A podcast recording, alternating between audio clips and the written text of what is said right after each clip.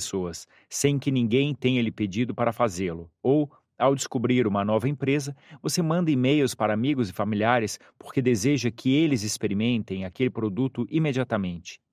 Se a resposta for sim, você já é capaz de entender que o objetivo da história é exatamente este: deixar o público com um sentimento que os motive a agir.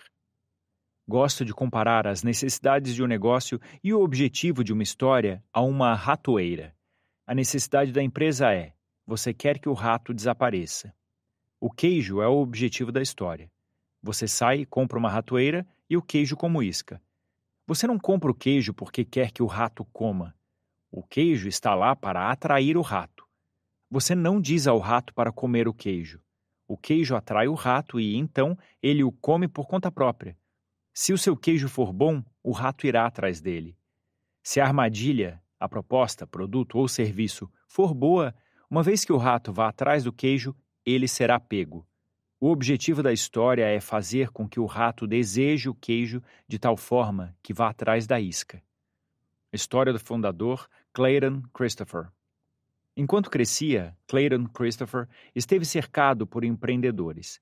Ele sempre soube que um dia abriria seu próprio negócio, mas também sabia que precisava de experiência, então foi trabalhar com sua família na área de suprimentos de insumos médicos no Texas. Ele fez de tudo, desde varrer chão, transmitir recados e expandir um novo território de vendas do zero para 800 mil dólares em dois anos. Embora tivesse obtido sucesso e tivesse adquirido conhecimento após um período nos negócios da família, ele sabia que uma vida em vendas de insumos médicos não era o que ele queria. Ele queria viajar mais e tentar algo novo. Por alguns anos, ele viveu humildemente competindo como um ciclista amador no US Pro Tour, mas decidiu que deveria haver uma maneira mais fácil de ganhar a vida. Um dia, ele fez uma liquidação de garagem e vendeu tudo o que possuía, exceto seus chinelos, camisetas e shorts. Ele mudou-se para um veleiro em Florida Keys e iniciou uma operação de fretamento de barcos. Na Flórida, Clayton teve uma ideia incrível como capitão, velejando e entretendo as pessoas na costa sul, mas mal conseguia equilibrar as contas. Durante seu tempo livre, ele frequentemente fazia viagens de carro pelo Alabama e Mississippi. Nessas viagens, cada restaurante de família que visitava servia um incrível chá gelado caseiro que tinha um gosto quase tão bom quanto o chá que sua avó Mimi costumava fazer para ele. Ele adorava o chá, mas nunca conseguia encontrar nada parecido engarrafado nas lojas. Nessa época, Clayton ouviu falar de um cara chamado Ronnie Carlton, do Mississippi, que dirigia uma empresa chamada Miles Tea. O pai de Ronnie, Milo, elaborou uma receita de chá que era mais vendida do que leite na região. Clayton se encontrou com Ronnie e aprendeu mais sobre os negócios. Com esse conhecimento e seu amor por aquele tipo de chá, que só conseguia encontrar em restaurantes que pertenciam a famílias locais e na cozinha de sua avó. Clayton voltou para o Texas para começar seu próprio negócio. Quando Clayton voltou ao Texas, ele juntou 10 mil dólares e a receita de sua avó para um chá gelado caseiro doce e começou a trabalhar para descobrir como engarrafá-lo e vendê-lo. Ele passou horas na cozinha refinando a receita. Assim que ele obtivesse uma receita com gosto igual ao da avó, sua próxima tarefa seria transformar um galão de chá em 100 galões. Com o orçamento apertado, ele iniciou a preparação, o engarrafamento e a distribuição do chá. Ele preparou o chá em panelões, um lote de cada vez, filtrou-o com fronhas e meias calças e usou duas mangueiras de jardim da Home Depot para encher as garrafas. Usando uma furadeira Black Decker, ele tampou cada garrafa. Ele comprou uma van velha com quase 500 mil quilômetros rodados e, com a ajuda de um amigo de infância chamado David Smith, começou a fazer entregas. Sem experiência no setor de produtos embalados, Clayton descobriu rapidamente os desafios que surgiam com a venda de chá engarrafado para lojas. Por exemplo, ele não sabia que havia empresas que atuavam como intermediárias, em conexões com varejistas e distribuidoras para colocar os produtos nas lojas. Tampouco tinha ouvido falar de taxas a serem pagas às lojas para ter direito a espaço premium nas prateleiras ou que as lojas exigiriam dinheiro dele para fazer produções de seu produto nas lojas. Apesar de uma série de contratempos e nãos, Clayton seguiu em frente e ele e seu parceiro foram a todos os mercados locais e lojas de conveniência que puderam encontrar e imploraram para que colocassem seu chá à venda. Armado com a convicção de que tinha um produto incrível, com um sabor melhor do que qualquer outro no mercado, ele contou a todos que podia a história de um chá feito de folhas reais e açúcar de cana orgânico que era cuidadosamente feito à mão, exatamente como sua avó Mimi costumava fazer. Ele finalmente encontrou algumas lojas para distribuir seu chá e o Sweet Leaf Tea foi oficialmente lançado. No entanto, ele se deparou com outro problema. Sem orçamento de marketing ou publicidade, Clayton teve que alavancar criativamente os bens de que dispunha para fazer com que as pessoas experimentassem e comprassem seu produto. Ele tinha uma ótima história que faria as pessoas se comoverem. E ele teve visão suficiente para usar essa história em todas as oportunidades e até mesmo, eventualmente, colocá-la em cada garrafa. Sempre que alguém escolhesse o chá, leria a história sobre sua avó e os panelões, fronhas e mangueiras de jardim. Ele também sabia que ter ingredientes totalmente naturais daria a ele uma vantagem competitiva sobre os outros no mercado. E além disso, o produto tinha um sabor incrível. Sempre que podia, Clayton e sua equipe faziam demonstrações do produto em lojas ou o distribuíam em eventos e festivais, porque ele sabia que, assim que as pessoas provassem o chá, ficariam viciadas. Lentamente, o Sweet Leaf Tea começou a crescer, mas havia um ponto de venda que eles ainda não haviam penetrado: a Whole Foods. Embora a Sweet Leaf Tea fosse sediada em Austin, onde ficava a sede da Whole Foods, Clayton não conseguiu fazer com que o comprador retornasse suas ligações. Depois de alguns anos ligando para a loja, Clayton e seu parceiro de negócios finalmente receberam uma mensagem pelo correio que dizia: Não estamos interessados em seu produto no momento. Clayton e David se alegraram a receber a carta, porque finalmente significava que a Whole Foods sabia quem eles eram. A carta os deixou ainda mais determinados e eles continuaram ligando, apesar de o comprador nunca ter atendido suas ligações. Eles até entraram em contato com o centro de distribuição para ver se podiam entrar em contato com uma pessoa daquele departamento. Demorou quatro meses e muita persistência, mas eles finalmente entraram na Whole Foods. Introduzir o Sweet Leaf Tea na Whole Foods acabou sendo uma das coisas mais importantes que aconteceu à empresa. Em seis meses, eles se tornaram o chá número um da divisão sudoeste da Whole Foods e, eventualmente, tornaram-se uma marca nacional que pode ser encontrada em todos os 50 estados norte-americanos, em mais de 10 mil lojas de varejo. Quando a Sweet Leaf Tea foi comprada pela Nestlé, era uma das empresas de bebidas de crescimento mais rápido nos Estados Unidos, com vendas acima de 80 milhões de dólares. O caminho de Clayton foi repleto de contratempos, desafios e erros, mas essas experiências o ajudaram a superar os tempos difíceis e o ensinaram como usar cada dificuldade como combustível para fazer a empresa crescer e avançar em direção ao sucesso. Além disso, essas experiências serviram de material para histórias no futuro. O objetivo da história no trabalho. Filmei Clayton pelo menos 10 vezes nos últimos anos seja para vídeos para suas empresas, Sweet Leaf Tea e Deep Eddy Vodka, ou para projetos com fundadores de startups de sucesso. Eu também ouvi falar em cerca de 40 eventos em Austin.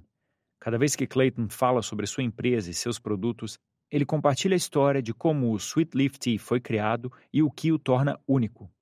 Em cada garrafa e em cada encontro, Clayton garante que você conheça a história da receita do chá de sua avó e como a marca foi montada com fronhas, mangueiras de jardim e panelões. Por meio de sua experiência, Clayton aprendeu que poderia usar sua história a seu favor de várias maneiras, dependendo do público a que se dirigia e do que queria. Quando se tratava de consumidores, não funcionava simplesmente dizer compre este chá.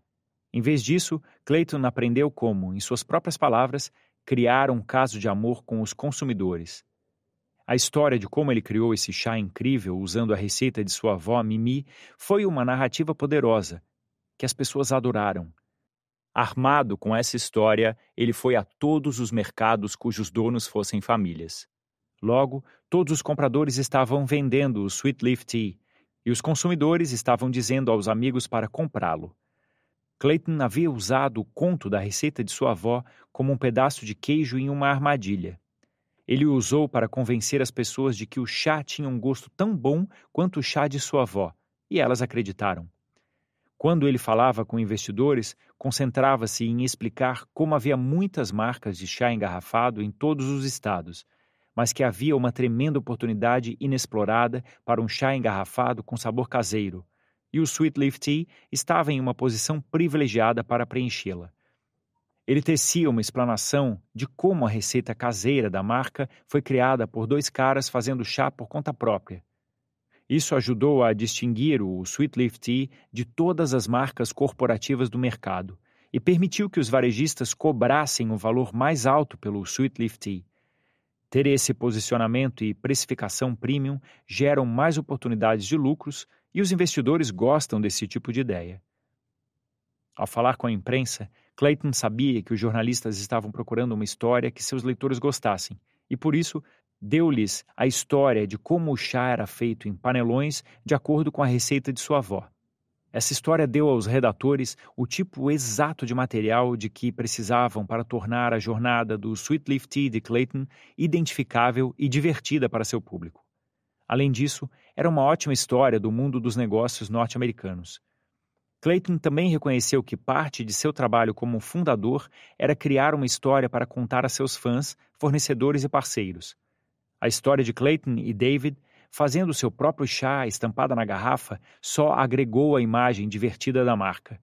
Além dos esforços que já vinham sendo empreendidos por seus idealizadores ao praticar o astroturfing nas lojas e marcar presença em eventos musicais e festivais, locais onde eles forneciam seu chá enquanto distribuíam camisetas, bandanas, isopores para bebidas e frisbees. Essa atmosfera e imagem não apenas ajudaram a vender a marca aos consumidores, mas também funcionou bem para o recrutamento de funcionários. Frequentemente, diferentes públicos facilitam diferentes objetivos de história para que você possa obter o que precisa. Nesse caso, funcionários. As pessoas queriam fazer parte dessa marca descolada e irreverente e gostaram da ideia de ter que descobrir de forma criativa como atrair um consumidor que também gosta de se divertir. O que aprecio em Clayton é como ele foi capaz de modificar sua história central de fundação e objetivos de história com base nas necessidades de negócios, bem como no que ele buscava de cada público. Clayton mostra como o poder e a adaptabilidade da história ajudam a atender as necessidades da empresa. Da empresa. Da empresa. Da empresa. Da empresa. Da empresa. Capítulo 4 Os tipos de história. Enquanto eu estava desenvolvendo a estrutura SOF para ajudar clientes e coaches e empreendedores na criação de suas próprias histórias, percebi que certos tipos de histórias de empreendedorismo apareciam repetidamente e me perguntei se havia um padrão. Olhei para uma lista dos milhares de fundadores que eu estava analisando e a reduzi aos 200 principais. Então, testei minha hipótese da existência de um padrão neste creme de la creme dos empreendedores contadores de histórias. Como ex-engenheiro, sou viciado em colocar as coisas em planilhas para que eu possa classificar, fatiar, dividir e analisar como quiser. No que diz respeito ao ofício de contar histórias, tenho coletado uma infinidade de informações sobre os empreendedores que estudo e organizado em linhas e colunas do Excel Comecei a usar planilhas para categorizar todas as histórias em grupos para procurar padrões. Ao ver essa categorização, percebi que havia certos termos e frases que apareciam repetidamente em minhas entrevistas. Frequentemente, os empreendedores falavam sobre como começaram sua empresa ou sobre um momento específico que os levou a uma epifania. Alguns falavam sobre uma falha catastrófica ou uma experiência ruim que aconteceu. Outros discutiam como um significado mais profundo levou à criação de sua empresa. O que descobri foi que quase todas as suas histórias se enquadram em seis tipos de histórias de fundação: a história de origem, o momento eureka, a experiência ruim, a descoberta do porquê, a solução do problema e a big idea por trás de tudo. Esses seis tipos representam experiências comuns que acontecem em qualquer empresa. Essas histórias funcionam em todas as fases da empresa, em todos os setores imagináveis. São tipos comprovados, universais e familiares. O público sabe o que esperar quando ouve esses tipos de história, que são sempre atraentes aos ouvidos se feitos corretamente. Combinados com a estrutura do Sof, eles podem ser usados como uma referência poderosa para criar sua história. A história de origem. A história de origem é simplesmente o curso de eventos que levou à criação de sua ideia, proposta ou empresa. Frequentemente é chamada de história de criação ou simplesmente história de fundo, porque o nome indica exatamente o que é, como sua ideia, empresa ou produto surgiu. Esse é o tipo de história que pode ser usada por toda a vida da sua empresa e além. Todo mundo quer saber a origem ou história de fundação, eles querem saber como você teve a ideia de abrir a empresa e as etapas que você passou para chegar lá. Mesmo se não usar isso como sua história principal, você deve ter uma boa história de origem em sua caixa de ferramentas empreendedora, porque sempre será questionado sobre como sua empresa começou. A história de Drew Houston é um ótimo exemplo de história de origem de uma startup que se tornou um grande sucesso. Drew havia se formado há pouco tempo na faculdade e estava morando em Boston trabalhando febrilmente na startup de sua empresa de software para preparar alunos para exames de admissão online. Ele queria ir a Nova York no fim de semana para visitar amigos e percebeu que poderia otimizar o tempo da viagem se trabalhasse durante o percurso de ônibus de quatro horas em cada sentido. Ao sentar-se no ônibus de Boston para Nova York, ele abriu sua mochila e percebeu que havia deixado para trás sua unidade USB que continha todos os arquivos de que precisava. Após cinco minutos de total frustração, ele decidiu que descobriria uma maneira de acessar seus arquivos remotamente 24 horas por dia, sete dias por semana, independentemente de onde estivesse. Esse ímpeto o levou a começar a escrever o código original para o que hoje é o Dropbox, uma solução online que permite que qualquer pessoa acesse seus arquivos a qualquer hora, desde que esteja conectado à internet. A história de Drew é simples e direta. Ele pegou um ônibus, não tinha seus arquivos e encontrou uma solução. Não requer muitos detalhes, apenas uma simples recontagem do evento que levou à gênese de sua empresa. Hoje, o Dropbox tem 500 milhões de usuários registrados em 180 países e gera mais de 1 bilhão de dólares em vendas anuais. A história do momento Eureka. Um segundo tipo muito comum de história que as pessoas amam é o momento Eureka. Essa narrativa se concentra em uma revelação que ocorreu em algum momento da vida de uma pessoa. O momento Eureka é um insight profundo, descoberta ou epifania que levou à ideia, produto ou serviço ao qual uma empresa se dedica. Um grande aspecto das histórias de momentos eureka é que as pessoas geralmente as adoram. Elas inevitavelmente querem saber o que aconteceu a seguir, atraindo ainda mais atenção. Jan Groover, a fundadora da Butler Bag, é mãe de gêmeos. Quando as crianças eram pequenas, ela constantemente revirava sua bolsa tentando encontrar seu cartão de crédito, suas chaves ou um brilho labial. Um dia, ela estava no supermercado e não conseguia encontrar as chaves na bolsa. Como sempre tinha que fazer, ela despejou todo o conteúdo na esteira para procurá-las, enquanto segurava os gêmeos. A longa fila de pessoas atrás dela estava chateada com ela por atrasá-los, mas ela não teve outra escolha a não ser esvaziar sua bolsa. Ao sair, ela pensou: deve haver uma maneira melhor de organizar minha bolsa e controlar minhas chaves. Ela ficou pensando nessa experiência e naquela ideia por meses. Então, um dia, ela estava em sua cozinha descarregando a máquina de lavar louça quando notou os talheres organizados na cesta de utensílios. Jen imediatamente teve uma ideia. Ela puxou a cesta de utensílios, esvaziou a bolsa e colocou a cesta dentro. Então ela colocou todo o conteúdo de sua bolsa na cesta e organizou tudo. Naquele momento nasceu o protótipo do que viria a ser a Butler Bag. Jen começou a levar seu novo design a todos os lugares aonde ia, contando a história centenas de vezes para qualquer um que parasse para ouvir enquanto embarcava no processo de fabricação e pedido de patente.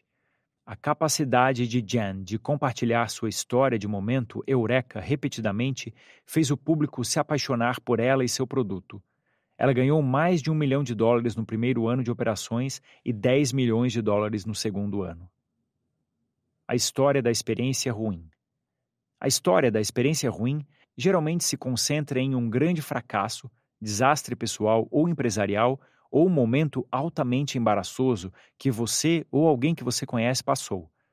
Compartilhar esse tipo de história nem sempre é uma coisa natural de se fazer, porque normalmente requer a descrição de um evento que a maioria das pessoas não se sente confortável em revelar.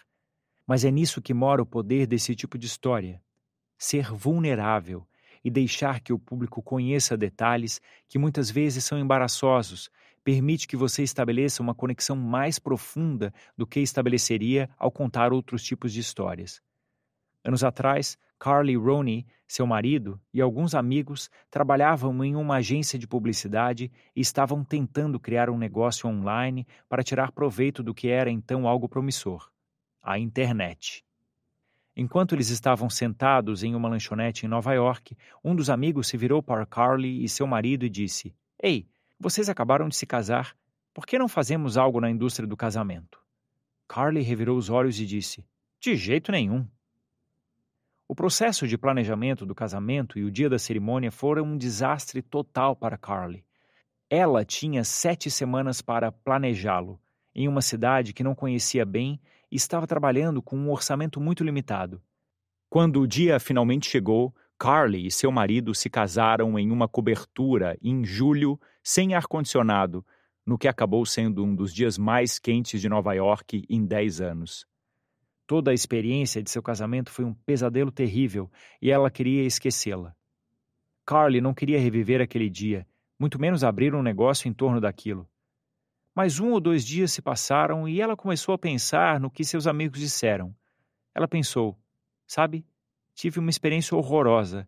Ao mesmo tempo, não quero que outras mulheres passem pelo que eu passei. Foi tão ruim e deveria ter sido o dia mais memorável da minha vida. No dia seguinte, ela foi até seus amigos e disse: Quero transformar a história desastrosa do dia do meu casamento e minha experiência de planejamento em uma história para que eu possa ajudar futuras noivas a evitar o mesmo destino. O desastre do casamento de Ronnie levou à criação do que agora conhecemos como The Knot, um recurso online para ajudar os noivos a planejarem seu casamento. Carly conseguiu transformar sua experiência ruim na pedra angular de sua marca. Por sua vontade de compartilhar o que passou, as mulheres confiaram nela. O público reconheceu e valorizou sua experiência ruim e entendeu que ela não queria que outros passassem pela mesma coisa. Hoje, The Knot é uma marca internacional de 130 milhões de dólares que opera nos Estados Unidos e na China, além de ter outras duas marcas chamadas The Nest e The Bump. A história da descoberta do porquê. Esse tipo de história se concentra no porquê e não no o que.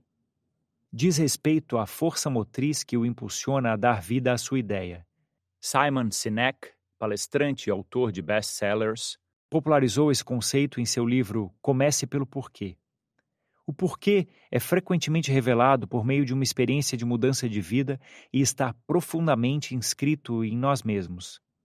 Compartilhar o porquê é conquistar o coração do público antes da mente.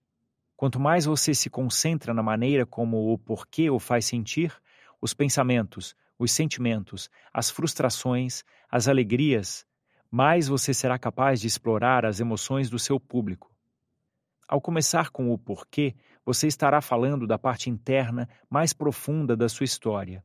Então, poderá relacioná-la ao problema que está tentando resolver ou ao motivo pelo qual deseja trazer um serviço ou produto ao mercado. Nem todos terão aquele momento profundo quando encontrarem sua vocação, mas algumas pessoas passam por isso. Adam Brown queria ver o mundo. Como neto de sobreviventes do Holocausto e irmão de dois meninos de Moçambique adotados por sua família, ele cresceu com propensão para a exploração. Na faculdade, ele se inscreveu no Semester at Sea e embarcou em um navio por seis meses para conhecer o mundo, começando pelo Mar do Norte. Com 13 dias de viagem, o navio encontrou uma onda violenta de 18 metros que estilhaçou o vidro do gabinete onde o equipamento de navegação estava guardado. O motor perdeu potência e o pânico tomou conta. A 900 quilômetros de terra firme, no auge do inverno, o navio emitiu um pedido automático de socorro pelos alto-falantes. As pessoas correram escada acima, se perguntando se teriam que pular na água congelante ao redor. Todos pensaram que iriam morrer. Naquele momento, Adam foi forçado a considerar qual seria seu legado se ele morresse. Ele começou a questionar por que ele existia em primeiro lugar e percebeu que ele queria viver uma vida que melhorasse o bem-estar dos outros. Ele decidiu que seu trabalho era descobrir seu propósito na vida. Quando ele voltou para casa depois da viagem, felizmente eles consertaram o navio e todos ficaram seguros, ele se formou na faculdade e viajou ao redor do mundo antes de conseguir um emprego de tempo integral. Ele viajou para 50 países em busca de mais pistas que o ajudassem em sua jornada do porquê. Em vez de simplesmente tirar fotos ou colecionar bugigangas, ele visitava algumas das áreas mais pobres desses países e passava tempo com as crianças. Adam adorava fazer perguntas a elas e surgiu com uma em particular que gostou de fazer por causa das respostas que recebia em seguida. Se você pudesse ter qualquer coisa no mundo, o que você gostaria de ter? Ele perguntava. As crianças geralmente queriam coisas como iPads, e TVs, ou aprender a dançar ou fazer mágica. Mas um dia a resposta de uma criança o surpreendeu. A criança disse: Quero um lápis para aprender. Adam deu o lápis e pensou sobre a situação de milhões de crianças em todo o mundo que não tinham acesso à educação ou escolaridade. Naquele momento, Adam descobriu sua vocação ele sabia que queria encontrar uma maneira de fazer com que as crianças tivessem acesso à educação. A partir dali, Adam começou a carregar lápis com ele onde quer que ele fosse para dar às crianças em sua jornada. Depois de completar suas viagens, Adam passou os próximos dois anos trabalhando como consultor em uma empresa de alto nível, aprendendo o máximo que podia para que um dia pudesse iniciar uma organização que realmente afetaria a educação global e que empoderaria os jovens. Em seu 25º aniversário, ele abriu uma conta bancária com 25 dólares e iniciou uma organização sem fins lucrativos chamada Pencils of Promise. Para sua festa de aniversário, ele pediu aos seus convidados que doassem dinheiro para ajudá-lo a abrir uma escola. 400 pessoas compareceram à sua festa e doaram em média 25 dólares. Ele ficou tão inspirado naquela noite que continuou trabalhando na ideia. Um ano depois, ele deixou seu lucrativo trabalho de consultoria para prosseguir com sua empreitada. Até o momento, a Pencils of Promise já abriu 400 escolas na África, Ásia e América do Sul. A cada 100 horas, eles começam a construir uma nova escola. Seguindo seu coração para descobrir seu porquê, Adam agora pode contar essa história toda vez que fala sobre a Pencils of Promise. A história da solução do problema. A história da solução do problema é incrivelmente simples e comum. Ela se concentra no motivo pelo qual a maioria das empresas é formada. Alguém se deparou com um problema, encontrou uma solução e criou uma empresa para fornecer essa solução. Quanto mais doloroso for o problema, mais desejável será a solução, pois muitos clientes podem estar precisando dela. A solução pode ser real ou hipotética. Mesmo que você esteja apenas começando sua empresa e ainda não tenha um produto, pode criar a hipótese de um cenário em que existe um problema com o qual as pessoas se identificam e você constrói a solução para esse problema. Quanto melhores forem os resultados dessa solução, mais impactante será a história. Quando criança, Ben Silberman era um grande colecionador. Ele colecionava borboletas, selos e livros. Em 2008, ele deixou seu emprego no Google para fazer o que sempre quis fazer: construir algo que os outros achassem valioso. Embora não soubesse exatamente o que seria esse algo, ele passou dois anos trabalhando em vários projetos e resolveu criar um aplicativo que encorajava as pessoas a comprar coisas nele. O aplicativo acabou sendo um fracasso, mas ele notou uma coisa interessante. As pessoas usavam o aplicativo para enviar fotos de produtos por e-mail para que pudessem ver posteriormente. Enquanto Ben e sua equipe pensavam sobre o que deu errado e o que fazer a seguir, a ideia de poder visualizar produtos depois de um tempo despertou uma memória de suas coleções de infância. Ele analisou outros sites e descobriu que não havia uma maneira simples de compartilhar online as coisas com as quais você se importa para outras pessoas verem. Apesar de todas as plataformas de mídia social que tinham surgido online, não havia uma solução online que permitisse aos colecionadores mostrar sua personalidade da mesma forma que as coleções físicas fazem. Ben e sua equipe decidiram então criar um site onde as pessoas pudessem postar e compartilhar suas inspirações com o mundo e o chamaram de Pinterest. Eles passaram o ano seguinte trabalhando em mais de 50 versões do site antes de criar o design correto. Quando terminaram, eles enviaram e-mails a todos que conheciam anunciando o site. Mas foi um começo lento. Convencido de que sua solução online para construir coleções era uma grande ideia, Ben enviou um e-mail pessoal a cada usuário agradecendo por utilizar seu site. Para ajudar na situação, ele até começou a realizar reuniões presenciais e incentivou os usuários a compartilhar o site com outros que poderiam adorá-lo. Um a um, eles construíram seu público, e logo o site decolou. Os designers adoraram a infinidade de conteúdo, e os colecionadores adoraram poder criar e curar quadros virtuais de fotos. Ben descobriu um problema não havia como os colecionadores exibirem suas coleções online e entregou uma solução ao fornecer um site que mostrava coleções de forma envolvente. Os colecionadores passaram a poder publicar suas coleções online e reunir fãs que descobririam, visualizariam e comentariam essas coleções. A solução de um problema tornou-se o Pinterest, que tem agora mais de 250 milhões de usuários ativos 20% de todas as mulheres norte-americanas que usam a internet estão no Pinterest, e quase um quarto de todos os usuários usam o site pelo menos uma vez por dia. O Pinterest recebe 5 milhões de pinos diários e mais de 2,5 bilhões de visualizações de páginas por mês. A história da Big Idea. A história da Big Idea, ao contrário das outras, tipicamente se concentra no futuro e numa noção grandiosa desse futuro. As histórias em torno de uma big idea são criadas para pintar um quadro de otimismo e inspirar o público a acreditar que tudo é possível, se ele estiver aberto a isso. Tipicamente, esse tipo de história requer um alto grau de habilidade oratória ou reconhecimento prévio para as pessoas acreditarem, mas, via de regra, qualquer pessoa com uma big idea pode usá-la. Em 1994, Jeff Bezos estava trabalhando em Wall Street, em um fundo de hedge. Ele se deparou com uma estatística surpreendente de que o uso da web estava crescendo a 2,3 mil por cento ao ano. Ele estava tão hipnotizado por esse crescimento que organizou um pitch para seus parceiros de fundo de hedge. Ele achou que eles deveriam se concentrar em uma indústria específica e lançar um negócio online com mais oportunidades para que pudessem capitalizar esse crescimento. Na época, ninguém tinha percepção de Jeff Bezos e todos do fundo de hedge de Wall Street dispensaram a ideia.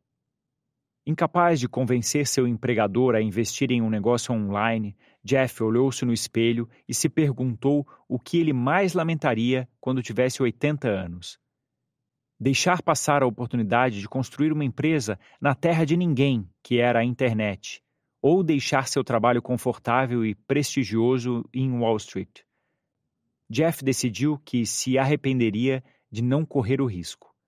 Ele desistiu dos fundos, entrou no carro com sua esposa e foi para o oeste dos Estados Unidos. Então, Jeff começou a pesquisar até encontrar uma indústria que estivesse madura para ser impactada pela explosão da internet, que certamente viria. O que ele descobriu foi que a indústria dos livros era a melhor para isso. Ele criou um plano de negócios e seguiu para Seattle, porque isso lhe daria pronto acesso a um dos maiores atacadistas de livros do país. Além disso, havia uma ampla oferta de programadores de informática que viviam na região. Jeff e sua esposa encontraram uma casa de dois quartos com uma garagem e alugaram-na por 890 dólares por mês. Ele convenceu família e amigos a investirem o capital inicial para o empreendimento e montou três computadores em mesas feitas de portas. Na garagem, ele e sua equipe construíram seu novo site. Uma vez que o site estava funcionando, a equipe trabalhou sem parar no armazém da garagem, empacotando livros, endereçando-os e enviando-os. Em julho de 1995, ele abriu o site para o público. Este site era Amazon.com nomeado em homenagem ao maior rio do mundo, porque Jeff planejava fazer de sua loja a maior do mundo. Após 30 dias, eles haviam vendido livros em todos os 50 estados e 45 países estrangeiros. Logo, eles estavam ganhando 20 mil dólares por semana, crescendo mais rápido do que alguém poderia imaginar. A big idea de Jeff era tornar possível procurar por qualquer livro que se estivesse interessado diretamente na internet, para que ninguém nunca mais precisasse ir a uma livraria novamente. As pessoas nem sequer sabiam que precisavam disso, mas ele pintou um cenário convincente com sua ideia de que as pessoas deviam poder comprar online o livro perfeito para seus gostos. Hoje, a Amazon é a maior varejista online do mundo, contabilizando 34% de todas as vendas online nos Estados Unidos e gerando mais de 178 bilhões de dólares anualmente. Anualmente. Anualmente. Anualmente. Anualmente. Anualmente. Capítulo 5 Como se destacar. Há um mundo barulhento lá fora e cada vez mais empresas estão competindo pela atenção do público. Prevê-se que, eventualmente, 40 milhões de pessoas só nos Estados Unidos estarão envolvidas em algum nível de atividade empresarial. De acordo com o último índice Kaufman de atividades de startups da Fundação Ewing Marion Kaufman, 245 mil novas empresas são iniciadas a cada mês na Terra da Liberdade. Isso torna incrivelmente desafiador para os fundadores descobrirem maneiras de se destacar com seu negócio. Com novas ideias constantemente surgindo no mundo, todas elas começam a soar iguais. Todos nós acreditamos, do fundo do coração, que nossas empresas serão extremamente bem-sucedidas e que elas são únicas, como nenhuma outra neste planeta. Precisamos acreditar. Do contrário, por que sacrificaríamos todo esse sangue, suor e lágrimas para abrir nossos próprios negócios? Mas acreditar que eles vão se destacar nessa massa de conteúdo não significa que, de fato, vão. É aí que sua história entra em jogo. Na massa de conteúdo ao redor da área do empreendedorismo, uma história de destaque ajuda as empresas a se diferenciarem de todos os outros negócios, produtos, serviços e empreendedores que existem.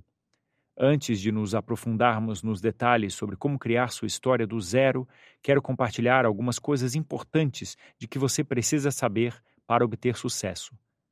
Um dos melhores recursos que você tem para começar a se destacar é você mesmo. Faça com que seja pessoal.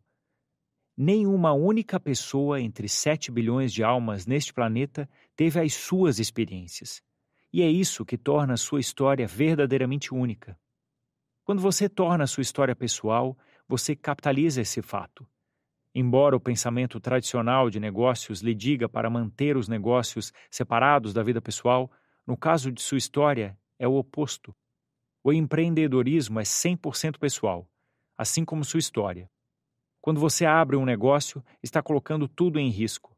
A empresa é você. Se você não comparecer, nada será feito. Você investe todo o seu tempo, energia e reputação no empreendimento. É pessoal. Não há necessidade de fugir disso. Quando as histórias são pessoais, é mais fácil para as pessoas se identificarem com elas porque não são genéricas.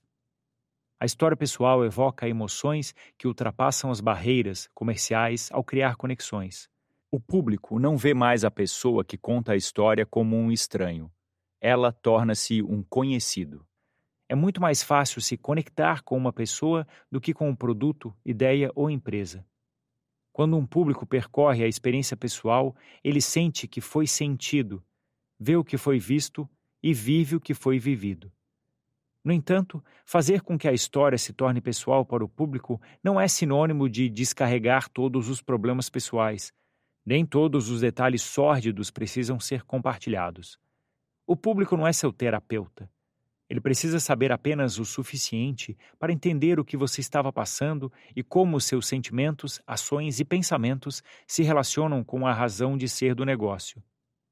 Jane Groover, a fundadora da Butler Bag, traz um de seus momentos pessoais de frustração quando fala sobre ter que despejar todo o conteúdo de sua bolsa na esteira do supermercado para encontrar suas chaves. Cada vez que Jan compartilha essa experiência, ela leva o público em uma jornada com ela ficar na fila do supermercado com gêmeos nos braços, despejar o conteúdo de sua bolsa e todos olharem para ela com impaciência. Ela compartilha sua experiência para que o público entenda por que ela precisava de uma solução e por que passou os seis meses seguintes tentando encontrar uma resposta. Ela conta como escreveu notas em um diário, procurou opções em todos os lugares e um dia descobriu a solução perfeita. Ela estava esvaziando a máquina de lavar louça olhou para o porta-utensílio e sua organização completa, colocou-o na bolsa e encontrou a resposta. Jan poderia dizer: Tive uma ideia melhor sobre como organizar sua bolsa para que você possa encontrar suas chaves ou acessar seu brilho labial rapidamente. Mas, em vez disso, ela compartilha todos os detalhes pessoais de sua vida que aumentaram sua frustração e a colocaram em uma jornada de seis meses em busca de uma solução. As mulheres que carregam bolsas instantaneamente amam sua história, porque podem realmente se relacionar com essa frustração. Sua experiência específica a diferencia das demais. Perguntei a Jen quantas vezes ela havia compartilhado sua história nos estágios iniciais de sua empresa e ela respondeu: milhares. O produto e a história ressoaram tão bem com o público que sua história acabou levando-a à emissora QVC onde eles pediram que ela compartilhasse sua situação com milhões de pessoas em suas casas em busca da mesma solução, impulsionando as vendas tanto da QVC quanto da marca Butler Bag. Construa um nicho. Quando eu estava apenas começando como fundador e trabalhando em meu primeiro pitch como investidor, um consultor compartilhou comigo um conceito que me tocou muito e que desde então carrego comigo. Ele afirmou enfaticamente que você precisa identificar o mercado-alvo que está procurando e depois articular como e por que você vai dominar esse espaço. Eu tinha ouvido um conselho semelhante na escola de negócios, mas ele se tornou muito mais real quando tive que pedir dinheiro aos investidores.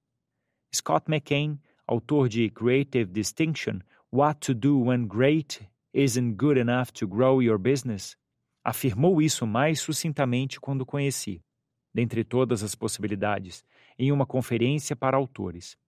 Ele disse: Não se pode diferenciar o que não se pode definir. Com isso, ele quis dizer que, ao definir o campo de jogo, você pode fazer a diferença. Construir um nicho significa identificar um gap onde seja possível articular a relevância de sua proposta no mundo mais importante ainda é definir por que essa proposta é única e como ela pode ser diferente das outras propostas e dos demais concorrentes e forças do mercado. Muitas vezes, em ocasiões nas quais é preciso se preparar para convencer um grupo de pessoas de que o serviço ou produto é diferente de todo o resto, o público já entra decidido que nada daquilo é diferente. O campo de jogo já está definido em suas cabeças uma história que constrói claramente um nicho permite ao dono da empresa ditar o campo de jogo e controlar a narrativa que está prestes a ser contada. Kendra Scott, uma empresária surpreendente oriunda de minha cidade natal, Austin, no Texas, usou o conceito de nicho excepcionalmente bem, identificando uma área não atendida do mercado e aderindo-a à sua história e visão para uma nova linha de joias. Ela a chamou de o espaço em branco. Kendra vinha trabalhando na indústria de viagens há alguns anos quando engravidou de seu primeiro filho e decidiu que queria criar um negócio onde pudesse passar tempo com sua família, mas ainda assim fazer algo que amasse. Enquanto Kendra estava grávida de seu primeiro filho, o médico recomendou que ela permanecesse em repouso. Ela não podia sair da cama, a não ser para as coisas essenciais.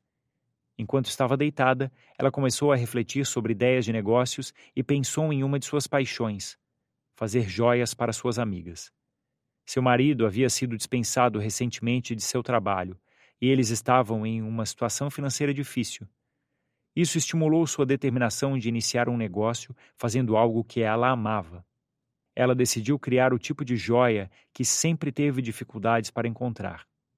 Ela e suas amigas tinham todas o mesmo problema. Elas queriam ficar bonitas e estilosas, mas não podiam pagar por joias caras e não queriam gastar dinheiro em joias baratas que não iriam durar.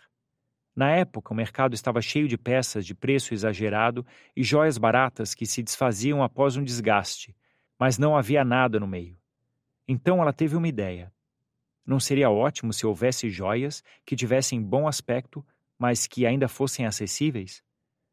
Ela tirou 500 dólares de sua poupança, que era o último dinheiro que tinha, e começou a fazer suas próprias joias. Ela esperou que seu bebê tivesse idade suficiente e começou a bater na porta de todas as boutiques locais e contar sua história.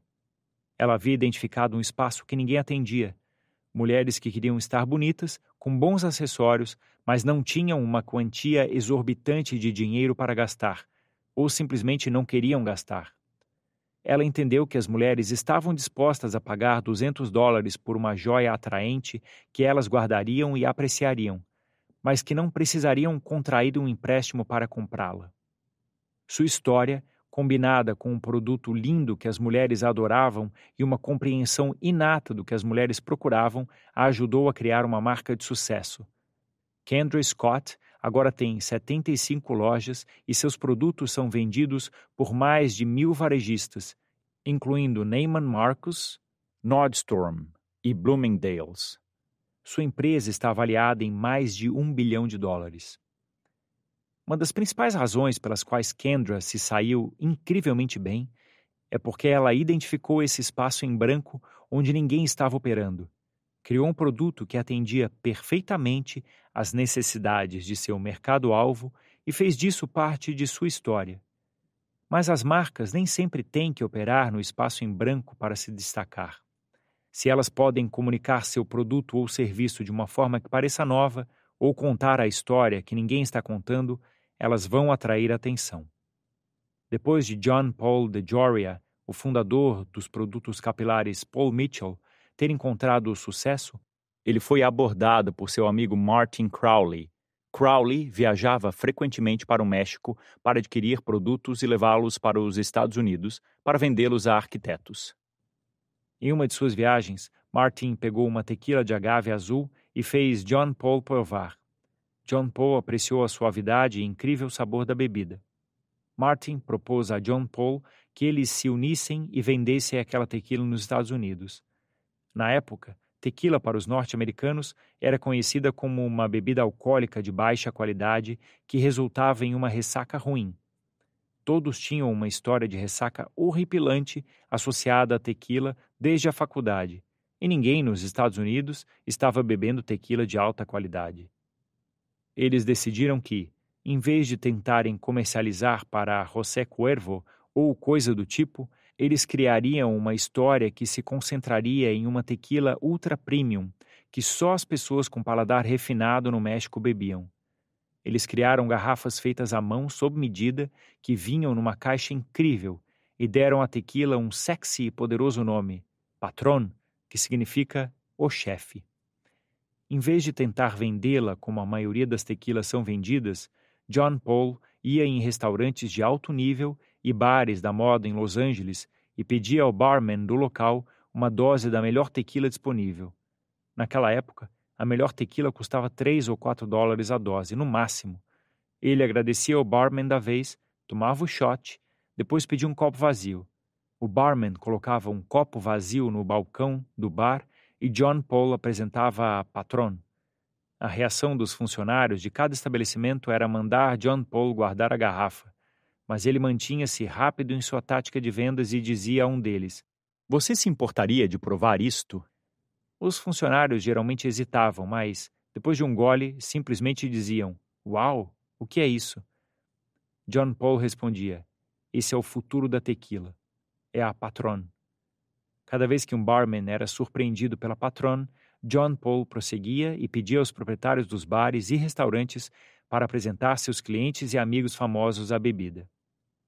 Ele organizou festas exclusivas, convidando atores e músicos de alto nível e colocou seletivamente sua tequila super premium nas melhores casas noturnas e bares da moda, em Los Angeles, Nova York, Las Vegas e Miami. Com o passar do tempo, o burburinho se espalhou e aquela garrafa especial estava aparecendo em fotos de celebridades e sendo referenciada em canções populares. Tornou-se uma bebida de status. Eles venderam a ideia da Patron como algo que era destinado a ser bebido como uísque e saboreado como vinho. Eles mudaram completamente a dinâmica da indústria da tequila nos Estados Unidos e criaram um novo mercado, a tequila ultra premium, que ninguém nos Estados Unidos conhecia. Hoje, eles são donos desse nicho de mercado e têm a marca mais vendida de tequila ultra premium, com vendas estimadas em um bilhão de dólares por ano. Aceite ser o azarão. Por definição, todos os empreendedores são azarões. Quando você inicia um negócio, geralmente há muito pouco em termos de recursos e você é a única pessoa no negócio fazendo tudo.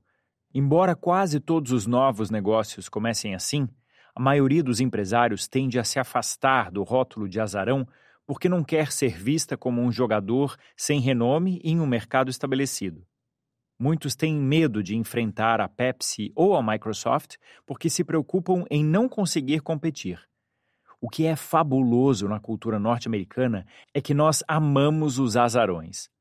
Nascemos em um país fundado por azarões e celebramos a autodeterminação, o individualismo e a perseverança contra todas as possibilidades negativas. Quando o papel de azarão é aceito, é criado no público o desejo de torcer por aquele empreendedor. Todos amam a história de Davi contra Golias, e todos querem ver alguém fazer o que ninguém fez antes. As pessoas querem ver os azarões tornarem-se bem-sucedidos e acompanharão a história deles para saber como estão indo. Ao aceitarmos ser os azarões, podemos transformar nossas fraquezas em pontos fortes e usar os pontos fortes de nossos concorrentes contra eles. A posição de desvantagem pode até mesmo mudar as regras do jogo. O que eu quero que você faça é que aceite seu status de empreendedor azarão. Deixe seu público saber como você é o Davi que luta contra os Golias de sua indústria para que eles torçam por você. Em essência, seja como Mike. Michael Dubin o fundador do Dollar Shave Club, aceitou ser o azarão de forma bastante brilhante. Michael tinha trabalhado com mídia e marketing por uma década em redes de TV e revistas, enquanto escrevia comédia e fazia apresentações em paralelo. Ele havia se mudado recentemente para Los Angeles para trabalhar com mídia online quando, em uma festa, ele conheceu um cara chamado Mark Levine, Mark ganhou 250 mil lâminas de barbear e estava se perguntando se Michael, com o seu conhecimento em marketing digital e vídeos promocionais, poderia ajudá-lo a vendê-las. Eles começaram a falar sobre o preço elevado da indústria de lâminas de barbear, o quão irritante é o processo de compra de uma lâmina e a grande oportunidade que aquilo poderia ser. Michael acreditava na ideia de criar um clube de compras por correspondência que custaria um dólar por mês aos membros que receberiam lâminas de barbear em suas casas. Ele entendia o mercado como um homem que se barbeia regularmente e por isso sabia que a maioria dos homens estava frustrada com a experiência geral de comprar lâminas de barbear. As lâminas eram caras e tinham características que somente um astronauta poderia precisar Além disso, as lâminas tinham enormes orçamentos de marketing apoiados por corporações gigantes. Em vez de se posicionar em concorrência direta com as grandes marcas de lâminas de barbear, ele decidiu ir exatamente na direção oposta. Michael tirou as vantagens dos líderes do mercado e os virou de cabeça para baixo. Com um orçamento de 4,5 mil dólares, ele produziu um vídeo hilariante que criticava tudo o que os conglomerados multimilionários de lâminas de barbear estavam fazendo. Por menos de 5 mil dólares, Michael apresentou o simples modelo de negócios do Dollar Shave Club e usou as vantagens dos concorrentes bilionários como razões para as pessoas comprarem o produto que ele estava vendendo, não aquele vendido pelas grandes empresas. Ao criar um vídeo inteligente de 90 segundos que obteve mais de 15 milhões de visualizações, Michael contou a história das propostas de valor de sua empresa, zombando dos players dominantes. A partir desse vídeo, o Dollar Shave Club cresceu.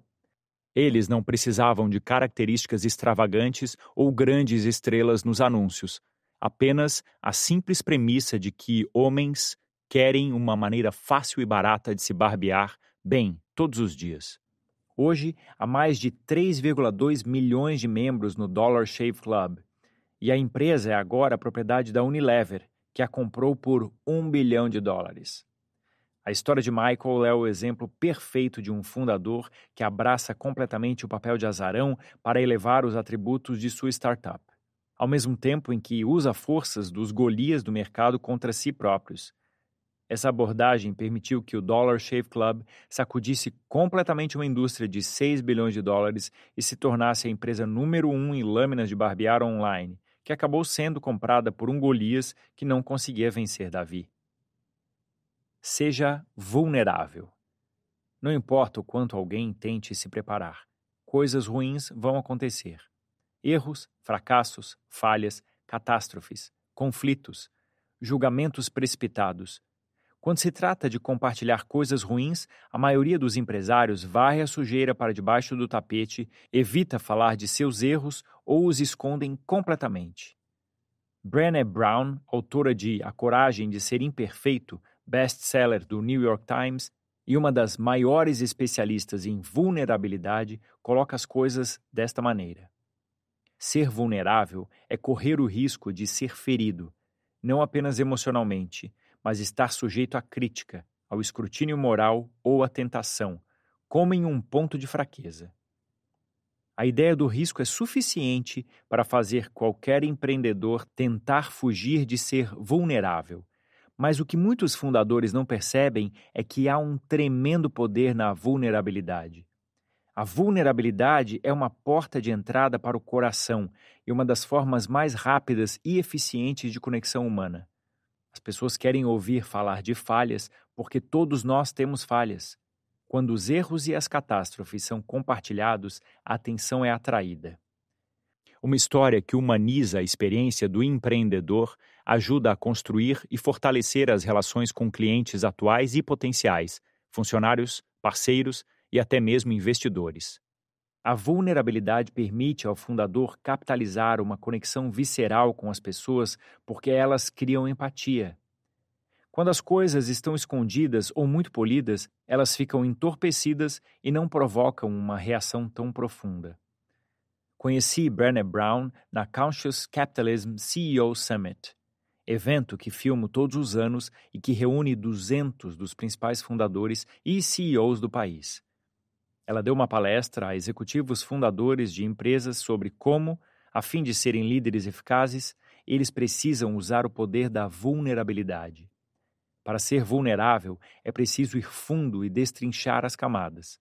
Quando você compartilha suas experiências nos negócios, seu público fica sabendo quem você é.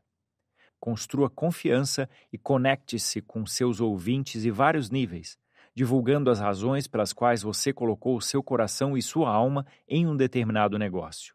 Compartilhe o que o motiva por dentro para que seu público saiba que sua visão não é apenas uma ideia louca, mas sim algo enraizado na determinação e na necessidade de resolver um problema real, ou de ajudar os outros.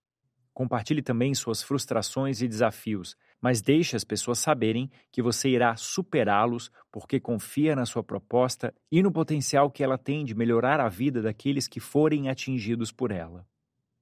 Não se preocupe com o que os outros pensarão. Sua história é sua história. As pessoas não podem argumentar contra o que você sente sobre suas próprias experiências. O que é ótimo sobre a vulnerabilidade em relação à contação de uma história é que ela torna o narrador mais atraente como fundador. A maioria das pessoas pensa o contrário, que a vulnerabilidade faz você parecer fraco e não merecedor da liderança, mas não é verdade.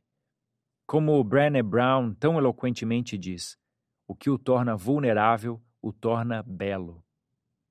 Carly Roney compartilhou todos os momentos desastrosos de seu casamento para criar a The Knot. Ela apresentou ao mundo a bagunça de sua vida porque acreditava que sua história poderia ajudar os outros. As melhores histórias fazem mais do que simplesmente apresentar uma imagem incrível. Elas cativam o público e amarram suas emoções ao que é possível.